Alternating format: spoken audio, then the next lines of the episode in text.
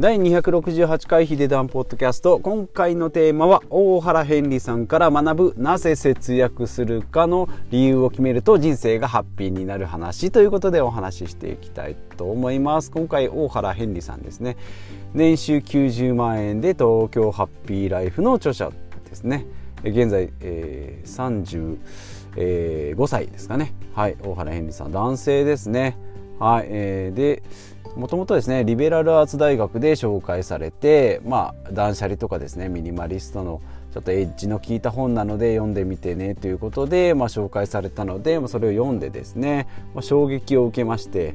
でまあいわゆるですね財を成して、えー、自由なファイヤーを目指すよっていう本とはちょっとこう一線を画したようなですねえー、まあ自分の生きたいように生きていくと、まあ、意識低いと言われても嫌なことで死なないとかですね、まあ、苦手な人とは会わないですね、まあ、東京だけど東京の郊外で、まあ、家賃に1万2万8,000円か。家賃2万8,000円。でお金を擬人化して、まあ、大切に使うということで年収は90万円。まあえーと、月8万円7万円8万円ぐらいですかね。介護の仕事を週2回してで逆算して、えー、今の生活だったらこれぐらいで90万円でやっていけれるなということで、まあ、ちょっと5000円だっけな1万円ぐらい貯金ができるんですね。家賃2万8000円で食費が月1万円でとか光熱費1万でなんかこういう日が1万5,000円とかっていうので、えー、毎月1万円ぐらい貯金ができるような感じ、まあ、その中で、えー、募金とか寄付をしたりですね、えー、まあ余った時間週休5日なので、えー、もうとにかく暇と、まあ、暇体制がついてる。暇の体制がついてるので、えー、まあやっていけるけどもこれない人っていうのはちょっと苦痛になってしまう。もうどうしても働いてしまうよっていうことになると思うんですけど暇を楽しむってことで図書館行って本をいっぱい借りて1日10冊だっけな、えー、読んだり、えーとえ、あとは散歩をしたりまあ、地のものを食べるってことで近くの人たちに、まあ、野菜を分けてもらったりしてそれで自炊をするってことですね。まあ、服なんかも、まあ、ブランド服じゃなくて、まあ、機能とか、まあ、涼しさとかですね快適性とかあと姿勢ですね。自分自身の人間自身の姿勢が、えー、まあおしゃれだとか、まあ、美しさを表すと。であとはまあストーリーを持ったこの服にはどういう言われがあって誰々からもらってとかっていうのを楽しむってことですね。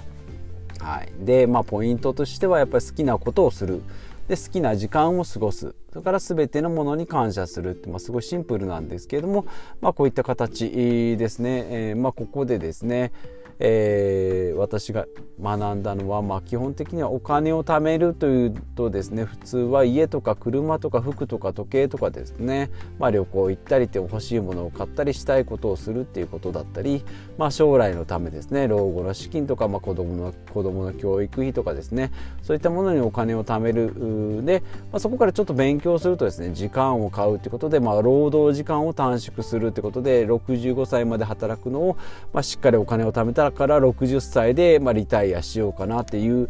考え方はできるんですね。まあ、なのでお金があったら何々欲しい何々したいっていうことなんですけれども、まあ、どちらかといえば我慢とか耐えるとかですね貯めるとかっていうところから発想を真逆に転換させてですね、まあ、自由になるそれからま考えてしっかり使うってことねことですね自分のしたいことにお金を使うそれからお金、えそれから物人に感謝をしていくってことですね。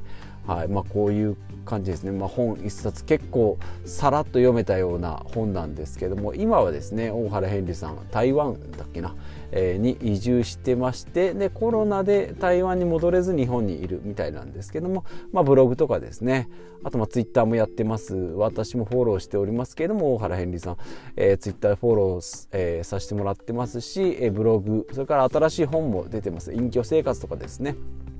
まあ、嫌なことをしないっていう関連の本が今10冊ぐらい出ております、まあ、正直私はこの年収90万円のハッピーライフしか読んだことないんですけれども、まあ、これ以外の本もですね、まあ、これからちょっと読んでいきたいなというふうに思います、まあえーと、YouTube 大学ですね中田のあっちゃんの解説で、まあ、またさらに本が売れたかなと思うんですけどもやっぱり解説自体も面白かったですしこの本自体も面白いですし大原ヘンリーさんのですね、まあ、生き方っていうのも非常に参考になる、まあ、真似みんなが真似して、えー、ハッピーになるかっていうと、まあ、ちょっと難しいかなと思うんですけどもこういう生き方があれば、まあ、今の自分もですね少し楽になるなという考え方ができる考え方ができるんじゃないかなというふうに思います。まあ、逆算して稼ぐっていうところがですね新しいなと思うのとあとはまあ嫌なことで死なないっていうこれ極と極論ですね。好きなことで生きていくっていう方はいっぱいあるんですけども嫌なことで死なないっていうことですね。はい。まあ、やりたくややりたくないことをしないために必要な分だけ働く。残りは自分のしたいこと、